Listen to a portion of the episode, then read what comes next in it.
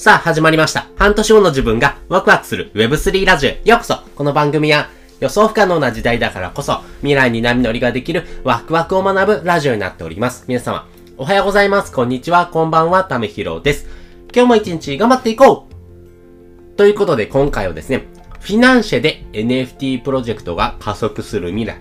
というテーマでお話ししたいなというふうに思っております。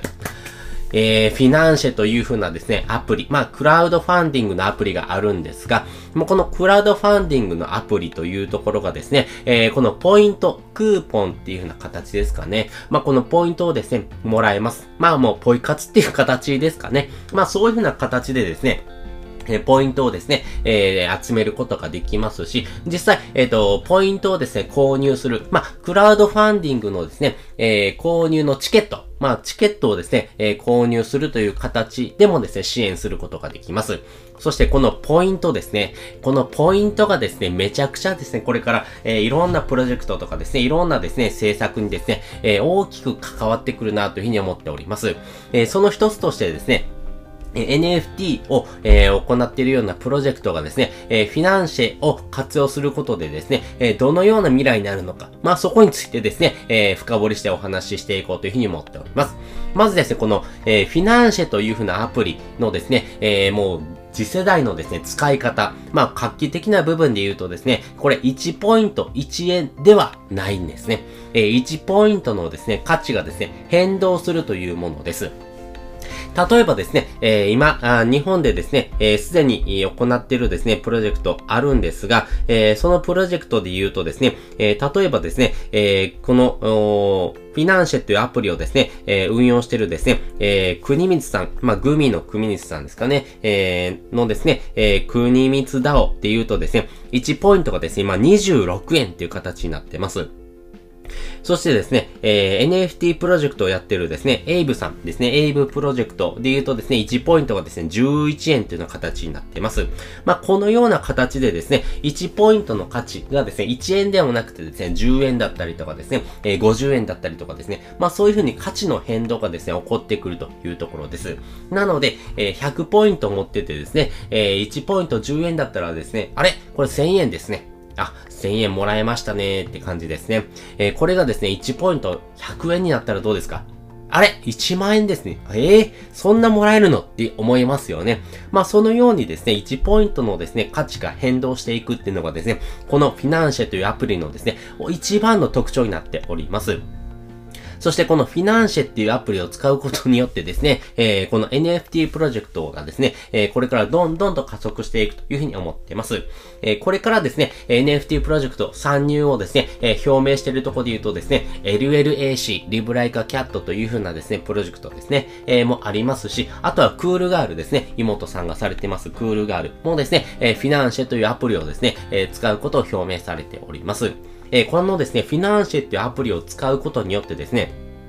え、フロントエンドとバックエンドってものがですね、え、明確に分かれてくるというところですね。フロントエンドってものは何かというとですね、え、皆さんのですね、興味を引くものですね。えこの興味を引くものというところで、えこのポイントを活用する。そしてバックエンドとしてはですね、NFT ですね、NFT をですね、購入してもらうという形になっています。皆さんがですね、え商品を購入するときってですね、え認知、してですね、興味を持ってですね、えー、教育を受けてですね、え、商品を買うかどうか、みたいなところをですね、えー、迷いながらですね、後押しされて購入するというような形だと思います。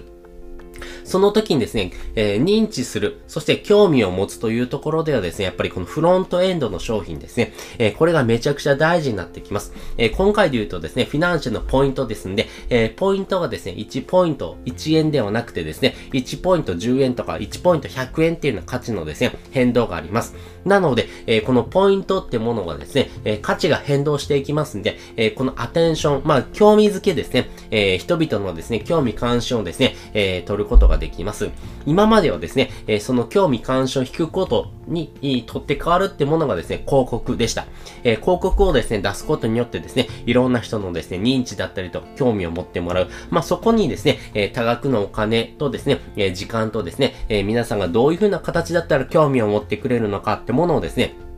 え出してたんですが、えこれをですね、ポイントで運用することによってですね、えこのポイントの変動をですね、皆さん興味ありますよね。お金って興味ありますよね。えこのお金ってものをですね、えフロントエンドにすることによってですね、お金の価値が上がったかな、下がったかなっていうふうにですね、えちょっと1日1回はですね、見てしまいますよね。私もですね、今フィナンシェ、え使ってますけども、まあ、ポイント、1ポイントいくらになったんだろうなっていうふうに思ってですね、えまあ、毎日ですね、このフィナンシェってアプリをですね、開きます。やっぱりですね、そういうことをですね、していくことによってですね、認知とか興味づけってものをですね、非常にしやすくなるというところがあります。しかもですね、このポイントをですね、持ってるとですね、え、このいろんなプロジェクトのですね、えー、見れるですね、コミュニティに参加できるというところです。このコミュニティに参加することによってですね、え、この NFT プロジェクトにですね、え興味を持ってもらっている人からですね、えこの教育ってものをですね、え PR することができます。えこの教育ってものがですね、めちゃくちゃ大事で、え NFT ってものをですね、購入するときのハードルですね、メタマスクだったりとかですね、イーサリアム、そしてですね、え自分自身のですね、えまあ、オープン C のですね、ページを作ったりとかですね、まあいろんなことをですね、しないといけないんですね。えー、ここのハードルの高さってものがありますんで、そこでですね、コミュニティってものが活用されていきます。えー、このフィナンシェ上のですね、コミュニティを使うことによってですね、えー、人々の興味関心を持ってもらった人のですね、えー、教育、えその中でもですね、何パーセントの人がですね、NFT に興味を持ってくれたのか、そして NFT ってものをですね、あ、楽しめそうだなっていうふうに思ってもらうのか、そしてその商品のですね、価値をですね、えどのようにですね、え見ていくのか、まあそのあたりのですね、えポイントをですね、教育しながらですね、え商品の購入に、え誘導していくというふうな形でですね、えー、バックエンドとしてはですね、この NFT ってものをですね、販売するんですが、その時にですね、やっぱりこのお祭りを作るっていうところがですね、めちゃくちゃ大事で、えー、このポイントというところとですね、NFT の販売っていうようなお祭りをですね、えー、掛け算することによってですね、えー、非常にですね、多くの人にですね、えー、興味関心を持ってもらってですね、え行動を促す。まあ、そこにですね、繋がってると思いますんで、えそのようなポイントでですね、多くの人にですね、え興味関心を持ってもらってですね、商品を購入するっていうのはですね、え動線がですね、広まっていくんだろうなと思います。なので、このフィナンシェっていうアプリをですね、え、活用することによってですね、より多くのですね、NFT プロジェクトがですね、え、これからですね、え、活動していきやすくなっていきますし、えその活動の幅がですね、より広がっていく。今までですね、NFT ってものがですね、え認知もされてなかった、興味を持ってもらうポイントがですね、なかなかなかったんですが、えこのフィナンシェっていうアプリのですね、ポイントを使うことによってですね、多くの人に認知してもらってですね、興味を持ってもらうポイント、そこがですね、広がっていきますんで、えそのポイントがですね、広がれが広がるほどですね、NFT ってものの価値、そしてその価値をですね、えよりですね、多くの人に知ってもらってですね、えそのポイントっていうものをですね、えより活動のですね、幅を広げるようなですね、えアテンション、まあ、興味づけという形で使うことができるってものがですね、えこのフィナンシェのアプリのですね、一番のポイントになってくるのかなと思います。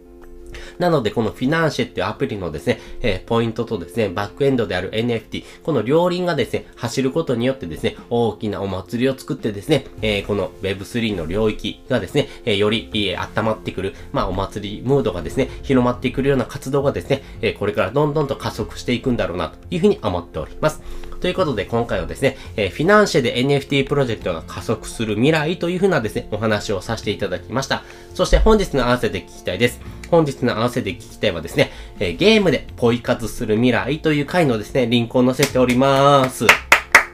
いや、ゲームでですね、ポイ活しましょうよ。えー、めちゃくちゃ面白い未来が待ってますからね。私もですね、結構これ楽しんでます。えー、実際にですね、この、えー、ゲームでポイ活するってことをですね、やってますけども、えめちゃくちゃ面白いのでね、えそのポイントをですね、え深掘りしておりますんで、よかったらこちらの方も聞いてもらうとですね、より深く理解ができるのかなというふうに思っております。ということで、本日もですね、お聞きいただきましてありがとうございました。また次回もですね、よかったら聞いてみてください。それじゃ、またね。